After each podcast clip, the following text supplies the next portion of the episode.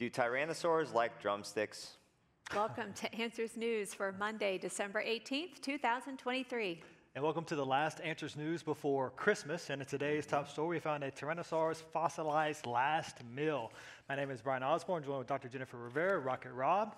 And we're going to jump right into the first article for today. First Tyrannosaur fossil discovered with its last meal perfectly preserved in its stomach. And really, the article is what it sounds like it's about. They find a tyrannosaur fossil, actually a Gor- Gorgosaurus, a variation of a mm-hmm. tyrannosaur. And inside they found some really well preserved remains in its stomach of what it actually ate, which is not surprising from a biblical worldview, but it is pretty uh, surprising from the secular evolutionary perspective. And it was really kind of cool how they found it here because they were kind of examining the fossil and they thought they maybe saw something protruding and they removed what was, I think, identified as a rock, you know, from the I think it was around the rib cage or something, oh, yeah. the article yep. says. And then once they pulled that out, it revealed what they found were, you know, these bones that they saw, their fossilized bones, and um, of what they believed to be what they would say is two what they call bird-like dinosaurs, of course, but we would say, without question, likely just birds. It's very confusing. Anytime you read these articles, they always say bird-like dinosaurs, and so you never know whether or not they're talking about the bird or a dinosaur. Really going back to the evolutionary worldview, you know, that says dinosaurs evolved in the birds. But really, when we're talking about this one, I'm not even going to pronounce, try to pronounce the, the name of it, but basically, it was most likely a bird, is what we're referring to. And so these these young juvenile tyrannosaurs were going around, basically eating the, the hind legs of these uh, bird-like dinosaurs, basically drumsticks. That's why I said earlier, do dinosaurs like drumsticks? So, um, which I mean makes sense because I mean, let's think about it. Drumsticks are like the best part of the chicken, they are. best part of the That's turkey. True. So I don't yeah. blame the tyrannosaur at all. I probably do the same thing. Um, I'm just winging these uh, these puns here. Sorry. You're just winging it. Oh yeah. Um, you got a leg up on the competition. Is that what you said earlier? backstage. yeah, backstage there.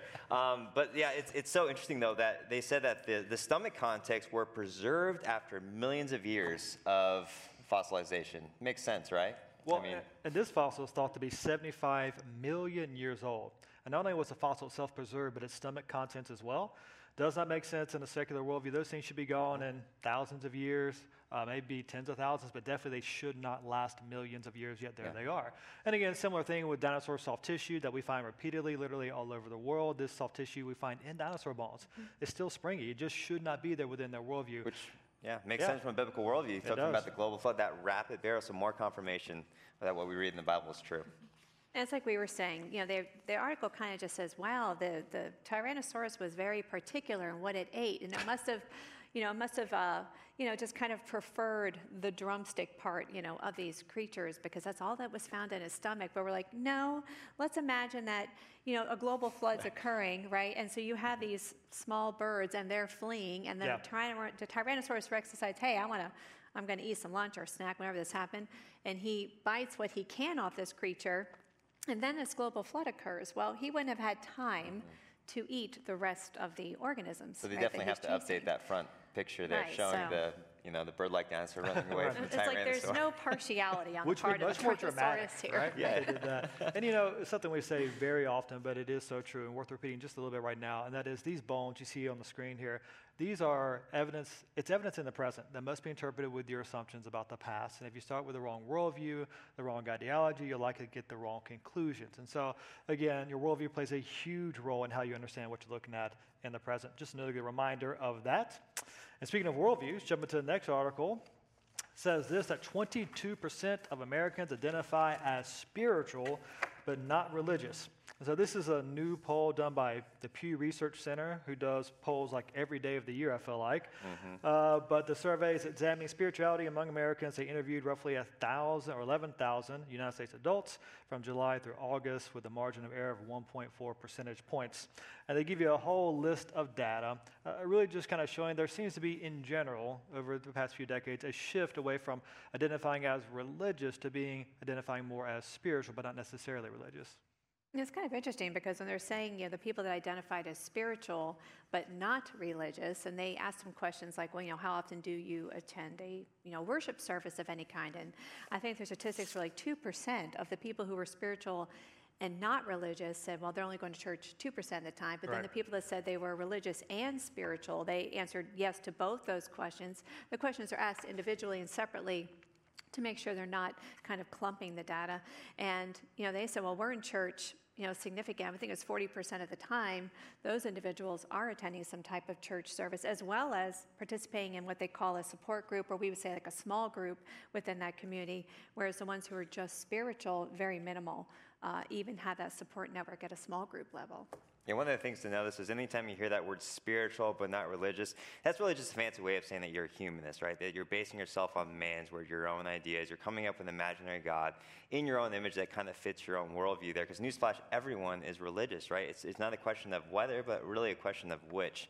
And so, one of the things, like Bryan was saying, is we're kind of seeing this shift as well. So for a long time, people, you kind of saw this atheism kind of per- permeating the culture, but now we're seeing this more spiritualism. People want to be spiritual, which makes sense, right? We live in a very materialistic world, and so there's this spiritual hunger from people. Ecclesiastes 3.11 says God has put the eternity on everyone's heart, right? So everyone has that longing, and so they're looking for, for, for some way. And Romans 1 says, you know, basically when you exchange the truth about God for a lie, you worship and serve the creature rather than the creator. So if we're not worshiping the true God of the Bible, then we're worshiping something that he has created. Uh, John Calvin puts it this way he says the human heart is really an idol factor, right? So if we're not worshiping God, we're worshiping something. We're making an idol of or something. That's basically what we're seeing here today. And one of the interesting parts I saw in this study here as they say, 42% of spiritual but not religious respondents believe that religion causes division and intolerance. But wait a minute, right? By what standard, right? Because they've already rejected God's word, where we actually get that standard, those biblical principles for division and intolerance. Really, so what they're doing is they're borrowing from Christianity, yet rejecting the God of the Bible. So, and ironically, you think about it, Christianity is actually the most inclusive. You think about the gospel message, the gospel is for everyone. Salvation is for everyone, whether male, female, slave free, whatever tribe or nation that you want. So, over and over again, we always see this inconsistency, these double standards that are being, that are being applied here. And um, the other thing I thought that was, no, was uh, really alarming from this um, as well, it's, it's something we say often here at our ministries, we're really losing the next generation because most of the, the spiritual but not religious, uh, they said the majority of them were younger Americans, um, usually in their 30s and 40s, definitely younger than 50. And so again, it's just a reminder that we need to be making sure that we're trying to reach out to the next generation because everyone's, they're, they're desperate to find meaning and purpose and hope. And we know it's only possible with Christ that they can find that meaning. So it's just a reminder for us Christians to keep boldly speaking the truth of God's word to this next generation. And to kind of bounce off what you just said, the inclusivity of Christianity is beyond comparison because in Christianity, every person has equal, inherent, indelible value because we're made in the image of a living God. Therefore, we have value as, as human beings, as image bearers. All humans have the same problem, which is called sin, and all humans are offered the same solution, which is found in Christ, who we celebrate in Christmas time, his birth, and not only that, his life, death, burial, and resurrection. And so the Bible says Actually, for anyone who will repent and put their faith in Him, they can be saved. It's an offer available to all who repent and put their faith in Christ. That's amazingly inclusive, mm-hmm. whereas all these other religions are really are exclusive. You must abide by their particular ideology. And, and, so, as we see this, and what you said, Rob, is so poignant because when people in our culture today are really identifying as spiritual but not religious, that gives them the power in their mind to embrace some sort of higher power that's very nebulous, that's not really defined. Therefore, you can define morality for yourself. Therefore, if you want to redefine sexuality and redefine gender and redefine identity, you're free to do so. And you can still be right in your own eyes and still claim the moniker of spiritual while doing it. And so, really, typically for many, this is a way to abandon objective truth that's clarified in God's word to embrace really themselves as their own God. And we definitely see the education bent in this article as well, because even in, in the survey results, you see that the, I would say the predominant people who responded to being religious and spiritual were over the age of 50, but yet you see all these 30 somethings responding to this, oh, I'm spiritual but not religious. And that directly correlates to the educational, because they point out what are the educational levels of the individuals that they surveyed, saying that, you know, well, what was it, 30, 32% of them, of the respondents had some college under their belt. 37% of yep. the people who responded to being spiritual, not religious, were what we call college graduates versus what they say, well, the ones who were just religious and spiritual, right, then say, well, they all had high school or less, 38% or less, trying to say, well, the more educated you are, right, I guess more the enlightened that you are. And we see this over and over again. Uh, we've talked about this before on Answers News where. And will today. They right, and they try to relate education directly to this enlightenment and this rejection of the biblical God. And I think that directly corresponds to the data where we would expect to see people over 50 who are from a different generation not as influenced by this secular education system that we see today, public school as well as higher education, where there is really nothing but indoctrination. And this really indoctrination is not just at secular Yeah. schools. So we're seeing a lot of Christian seminaries and Christian colleges out there true. that are also compromising God's word. So again, just a reminder as parents, be careful where you're sending your kids to school and getting, getting their education there. And this indoctrination is not merely spiritual or moral, it's also about origins and history. That leads to our next article. I kind of like my segue there. There you go. Earth may have had all the elements needed for life within it all along, contrary to theories that these elements came from meteorites. And so basically, in summary, I was talking about how scientists have predicted that the many elements needed for life, like sulfur and nitrogen, they first came to Earth from asteroid type objects who carried these things to the Earth's surface many, many, many millions of years ago. But they say new research indicates that many of these elements, called volatiles or volatiles, may have existed in the earth from the beginning. So these elements for life may have been here from the start instead of coming from asteroids. And what's the point of all this research? Why are they so excited about this? Well, they said this. Understanding how these volatile elements made it to Earth helps us to better understand Earth's geologic history, our past, and it could teach us more about the habitability, the habitability rather, of terrestrial planets beyond Earth. In other words, it can help us figure out how we can find life on other planets. And Rob, as a rocket scientist who worked with NASA for a long time, what is our main mission in every mission? That was an out of this world explanation, by the way, Bryan. Oh, thank you. Out of this world. but really, yeah, it's, uh, during my tenure career at NASA, really get past all the fluff and stuff, get past all the media. Their number one goal with every single mission I ever worked on was the number one mission was trying to find life in outer space, some kind of evidence for life in outer space, and that's what's really driving um, a lot of this uh, research. And why did they want to find that? today. What's the point in trying to find this life in outer space? Ultimately, what they're trying to do is they're trying to justify their evolutionary story because they believe if, the, if life evolved naturalistically here on Earth and it had to evolve somewhere elsewhere, and they're actually getting desperate. We found uh, thousands upon thousands of these so called exoplanets, basically planets orbiting other stars, and not one of them is like the Earth. And so they're, they're, really, they're really getting desperate and trying to find that so called Earth 2.0. But ultimately, here's what they're trying to do is they're, they're trying to explain the past, but they're leaving God's word out of it. So they're trying to rely on the naturalistic evolutionary worldview to try to justify their story. And so we're seeing that time and time again with NASA, with a lot of these other uh, uh, different institutions that are out there. And so with this one, um, like Bryan was saying, we had the popular idea that maybe these elements came from meteorites, but now they're saying, well, maybe these have been there all along dur- during Earth's formations. But one of the things I want you to notice is that they did not observe this. This is basically talking about the unobserved past. What they have to do is have to come up with these, compu- uh, these computer models, these computational techniques.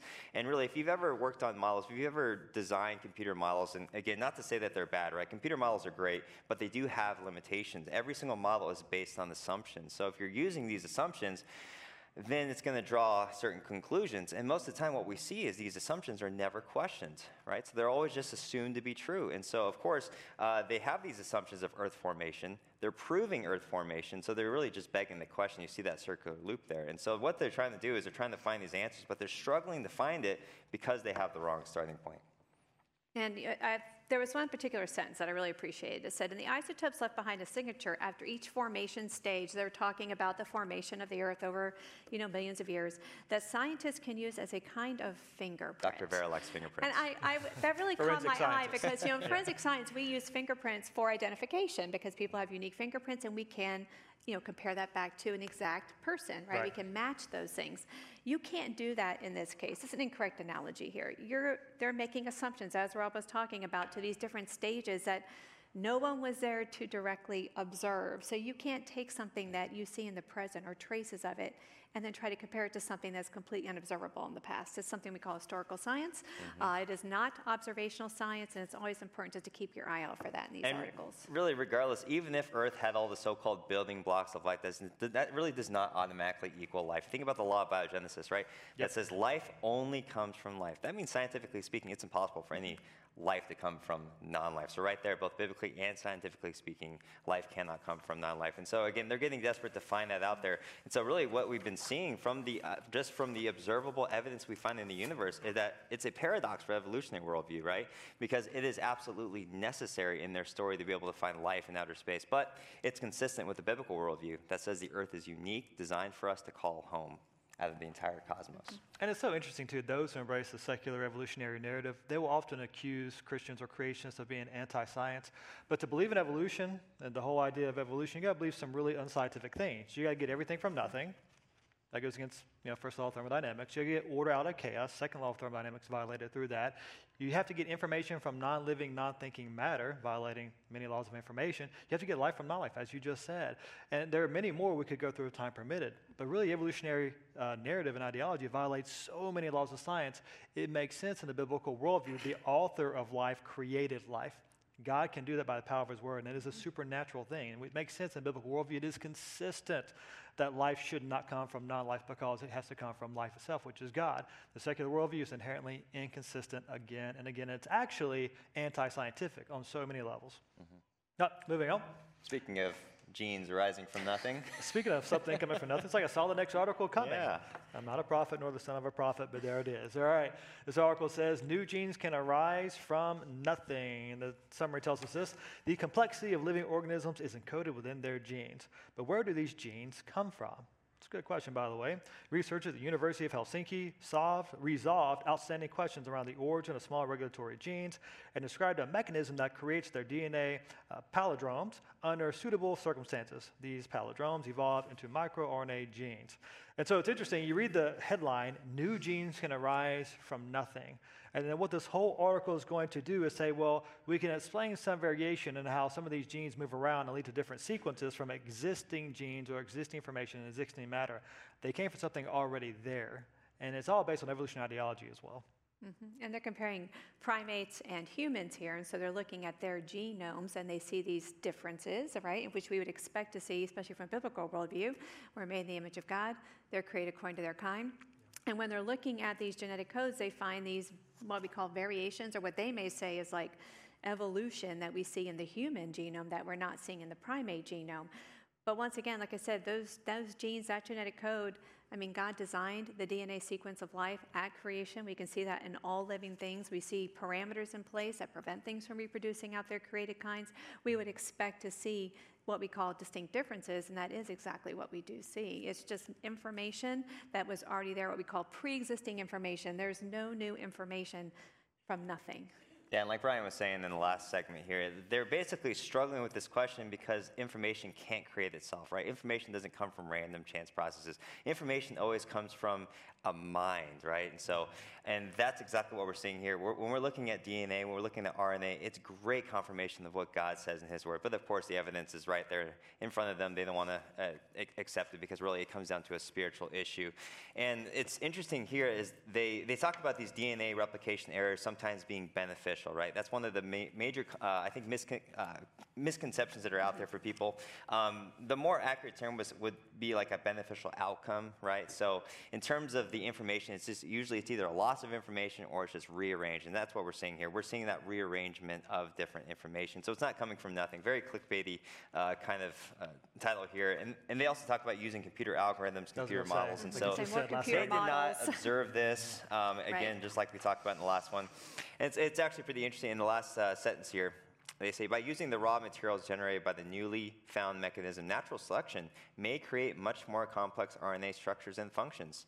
Wait a minute, natural selection can do stuff. I don't know if you knew that or not, but they always try to equate they, natural uh, selection to evolution, and uh, natural selection is a loss of information, mm-hmm. evolution is a gain of information. Right. They are not the same, but yet they'll always use it in conjunction with one another to see change as evolution, but yeah. that's just not the case. So, bottom line here, it's impossible for random chance. Yeah, it's required for molecules to man evolution. They have to have that new increase of information, but that's just not something that we see. We don't see a gain of information from these mutations. We always see either a loss of information or just a rearrangement that may result in a beneficial outcome at best. I think it's worth saying uh, that the people who do this research, who do this science, it's not that they're dumb. They are brilliant, especially in their particular fields. We're not questioning their intelligence. What we're saying is their worldview leads them astray. Their wrong assumptions lead them in their wrong conclusions, and their wrong assumptions lead them to do a whole lot, a whole lot of bad science and waste a lot of time, a lot of intellectual power and resources on these bad assumptions and reaching bad conclusions. They are very smart. It's their worldview that gives them the wrong interpretations and thus the wrong conclusions. And leads them astray. So and, we, and we can see that inconsistency because Genesis 1 1 says that God created everything from nothing, yet they reject that and they're okay by saying this magical mechanism was able to create genes from nothing, right? So you see that inconsistency. They rather put their faith and hope in the magical mechanism based on maybe pseudoscience at best versus Genesis 1:1 that says God created the heavens and the earth. Well, because what you guys said, ultimately, this is a spiritual, issue. issue. So it's okay to say nature made everything because if nature made everything, I can still be my own God. I'm and not determine my accountable own- to anybody, exactly right? I can do whatever I want. I can a do hard what's right in my own eyes and. Right, because because if DNA really did come from a mind, an intelligent mind, God, the Bible, that means that they have to answer for their crimes against a holy God, and that's obviously not something that they want. So again, it's not a head issue, really, it's a heart issue, and that's the heart of the problem. It absolutely is. And moving from a heart issue to a turtle issue. Terrible segue. All right, but anyway. 120 million year old plants turn out to be ultra rare fossilized baby turtles. And so basically, what happened is there was a Colombian priest who, roughly 50 years ago, found these fossils. Who he thought these he thought these fossils were plant fossils, and he interpreted them as such, and scientists accepted them as such. And they were thought to be that for decades. And then some people recently reassessed these fossils, took a closer look, based for various reasons.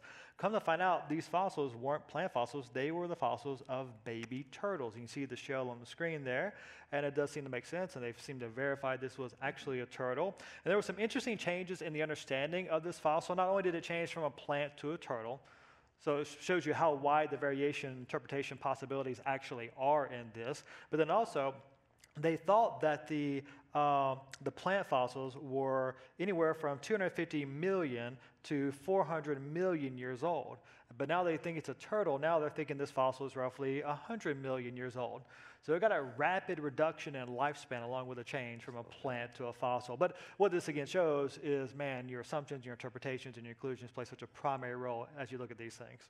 I think it's pretty cool because, you know, I think it's a good example of how we, you know, science can adapt and change, right? Science Yep, can evolve with our understanding, right, in the correct way. And so we're looking at this fossil and it's reinterpreted as yes, we were incorrect. It is actually a turtle, but you know, turtle, especially baby turtles, are extremely fragile. Mm-hmm. So to see them preserved in this state is just another testament to right. a The rapid article mentions that. burial, uh, which is what we see in most of the fossil record, is a res- direct result of the global flood as described in Genesis. Yeah, would you say that they were shell shocked by this discovery, Bryan? Uh, they were discovered to be turtles, not teenage mutant ninja turtles, just for the record. Yeah, and, and it's funny, like they, they even mention it here. They say uh, it's actually really rare to find hatchlings of fossil turtles in general. When the turtles were very young, the bones in their shells are very thin, so they can be easily destroyed. So again, just more evidence of that rapid burial, like we read about in the Bible.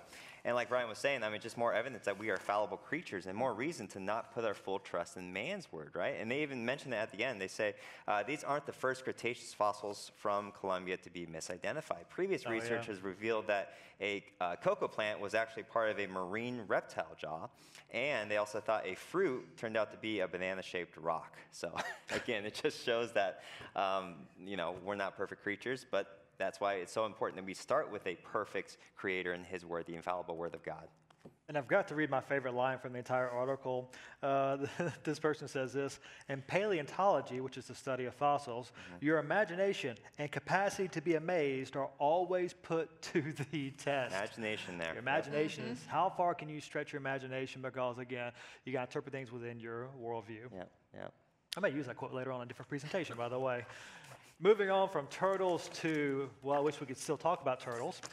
This article, a Seattle student failed quiz for saying men can't get pregnant. Can't get pregnant. And so what happened is, uh, it opens up like this article does. A history teacher, they called it an activist history teacher, indeed they were, gave a quiz to their 10th grade students in the Ethnic Studies World History class. And the quiz was on understanding gender versus sex. And one student, as he was taking the quiz, the question was asked, uh, or the statement was made, only women can get pregnant. True or false? And uh, of course, the student answered true, only women can get pregnant. And the teacher said he was wrong. And he, she, they kind of that question wrong, and he was docked for that. And then, of course, his mother called in concerned that her student, her son, was being basically forced to say something against his beliefs. And it got to be a whole big to do for obviously really good reasons. But yeah, so in a real sense, many students are being indoctrinated to a new sexual ideology. And even though in science class they'll learn that yes, only women can get pregnant, right? That's just basic biological uh, sciences. But we see here this differentiating between what we call gender and sex, and that's what's happening in this culture today. Is well, you're born with the biological sex, but you can identify with whatever gender you choose. And I don't know, we're up to what, 400 different I identifications now? Yeah. I don't know. I've lost count of how many things you can identify as. Uh, but that is what they're directly doing here is trying to push this social justice. It just amazes movement. me how far a culture can drift in just one generation. I mean, think about just Mm. one generation ago. This was, people weren't even talking about this. Like, eh, this was just an assumed fact here. I always say my grandparents wouldn't even understand. Yeah, they like wouldn't they would see this Oh, yeah, article wouldn't and they what wouldn't even be able to under right. They wouldn't be able to comprehend I think it's it. just a reminder as Christians, we need to wake up and really stand against the madness that's being preached in so many schools across this nation today. It's just more evidence that we're living, we really are living in the Romans one culture today that has just lost its mind. I mean, this, this culture today can't even define what a man and a woman is anymore. And it's also just, for, a, just a, a warning for parents who do send their kids to public school systems that this could be happening in your school system, right? This is from an ethnic studies world history teacher that's asking these types of quizzes. So, um, and speaking of schools, we actually have a great opportunity. If you guys are in this area, we have Answers Academy. So, if you guys right. are looking for a really solid uh, biblical worldview based education, um, you guys can find that out. Uh, jump onto our website. Brand new building. They're Brand getting ready to building. move in this HQ, um, Christmas. It Yep. is. I mean, we've been Yeah. able to walk around, and it is Yeah. just. It's just a very, just a fantastic As parents, space. it's so important that Yeah. you make Yeah. sure that your kids, the next generation, is getting the proper biblical worldview that they need. And from kindergarten all the way through 12th grade, they start with That's the building blocks, the foundational concepts, and then just build on that. That's and it's just that makes them so amazing unique. what they graduate with as high schoolers. It's fantastic. Well, Second to none. Oh, it is awesome. Sorry. I was just going to say, Rob, to your point, uh, understand that it's not just that one class or that one teacher. The mom called the school, and the article says this when she called the school, she was met with silence, and she was shocked that her students being forced to give answers against their students' belief.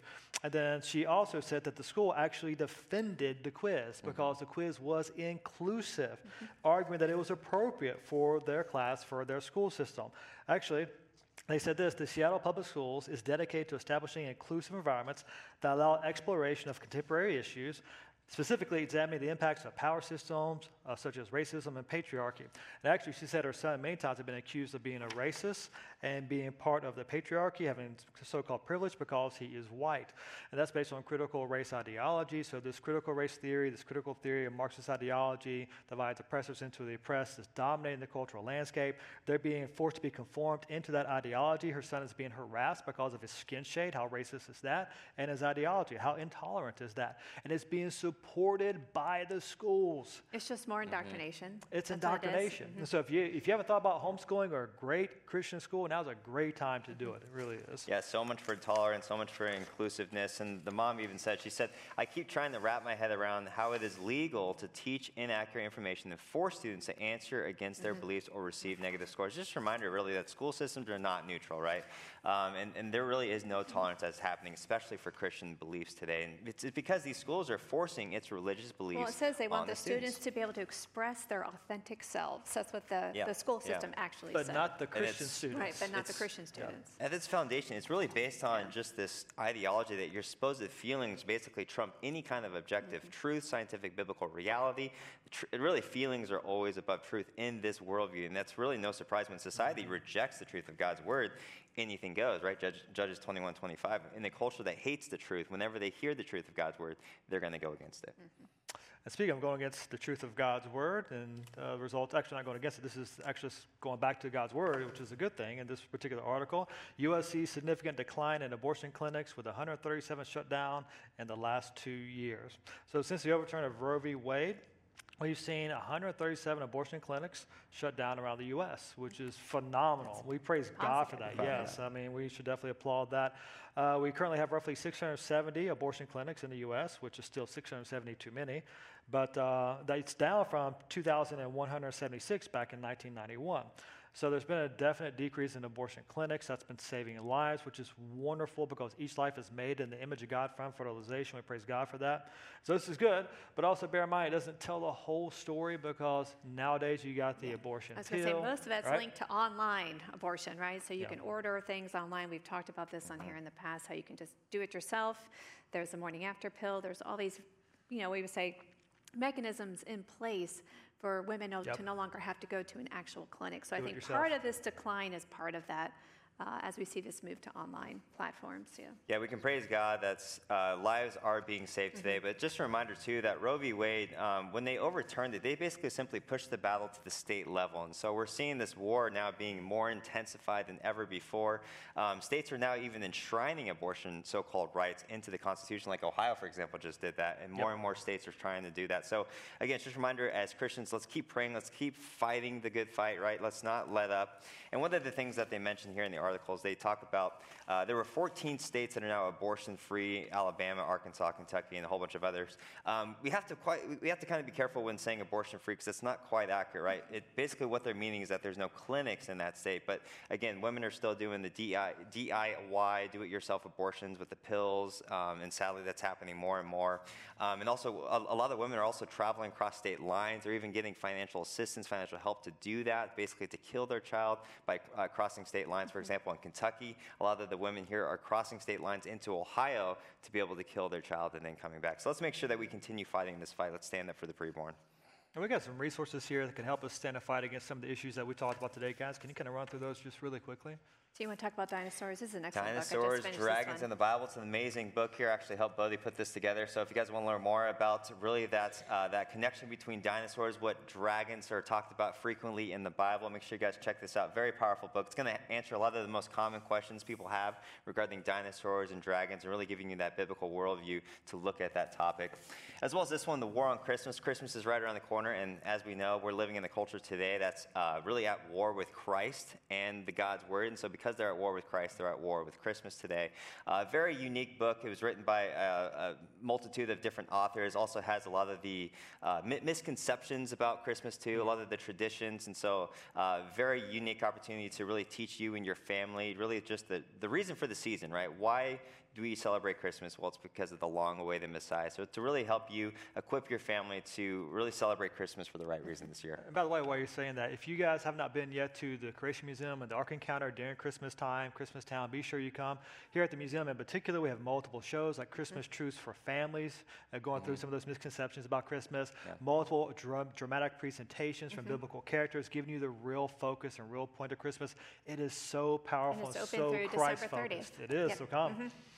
And it's free. It's only is free. $10 Yeah. for a car full, so come on and visit us. Come on down. We also have Divide Nation, one of our core resources by Ken Ham. It's going to talk about how our culture is in crisis uh, and how you can have that biblical discernment to help you kind of weed out those issues and how to look at it through the lens of God's perfect word.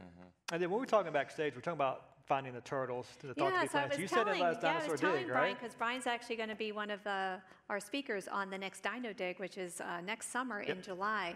And when uh, Dr. Georgia Purdom and I were there uh, in the year last year in 22, we actually uh, one of the ladies with us found a turtle shell, and it was like it had to be at least this big. It took them several hours to actually dig it out um, of the mountainside, and we had to plaster jacket Ah, it to get so- it so back. much but fun. to find one complete, it was considered an extremely rare find. So I don't know if it's on display yet at the Glendive Museum. It might be now. Well, at least when I Uh, get But they were going to. Put it on display there because it was so unique, but pretty cool. But very fragile again, so you have to handle it with care. Sounds like there's only a few more spots left on There's this, only right? So five sure you spots left on this Come trip. on. Register. Great Christmas gift. Great for someone, Christmas oh gift. my Yeah. goodness. And so I'm so excited to go dig up some bones, talk about dinosaurs. It's going to be a great time. Give an experience instead of stuff, right? Oh my goodness, it's gonna be so Lifetime good. memories, yeah. Absolutely, yes. And then just a couple of quick other things. We have some great resources to think about for your teaching of your kids or Sunday school or something like that. A Bible curriculum for toddlers, Truth for Toddlers. That's my granddaughter's favorite book. Is it really? Yes, Oh, huge very good. pictures. She just Yeah. mesmerized by it. Great it. teaching. All three of my kids, I have a six-year-old, a four-year-old, and a two-year-old. They great. love that as mm-hmm. well. So it's it's a very very Yes. powerful book. And so some of those same truths are communicated at deeper levels in our Answers Bible curriculum, both the Sunday school version and the homeschooling version. It's a powerful curriculum, so I encourage you to check that out, imp- implement, implement that in your homes and your mm-hmm. churches. Such a great resource. And then one last quick thing as we're wrapping up here. Also, we created a resource to really share the full account of Christmas during this Christmas season because all of history is indeed his story. It's all about Christ. And if you go to our website, just look up All of History is His Story, there's a PDF you can download. We'll give you a summary of the Christmas account from Genesis to Revelation, all the biblical passages showing how the entire Old Testament points to Jesus. Now, all the Bible is about Christ. And really, what we celebrate during Christmas is not only the birth of Christ, but also why he came to redeem us from our sins. Why are we sinners? Well, the first man sinned. We all descend from him. That's why we're sinners by nature, by choice, and we need saving through the last Adam, Jesus Christ. That sounds like a great Christmas Eve oh, family Oh, family I'm telling you. devotional. And so it's Yeah. really well done. It looks really good. Go download it, print it out, read it with your friends and family. A great way to be focused on Christ this Christmas. Amen. And so And Merry Christmas, everyone. Yeah. that's Merry all the time I got. Merry Christmas, and we'll see you guys next time. Take care. All right.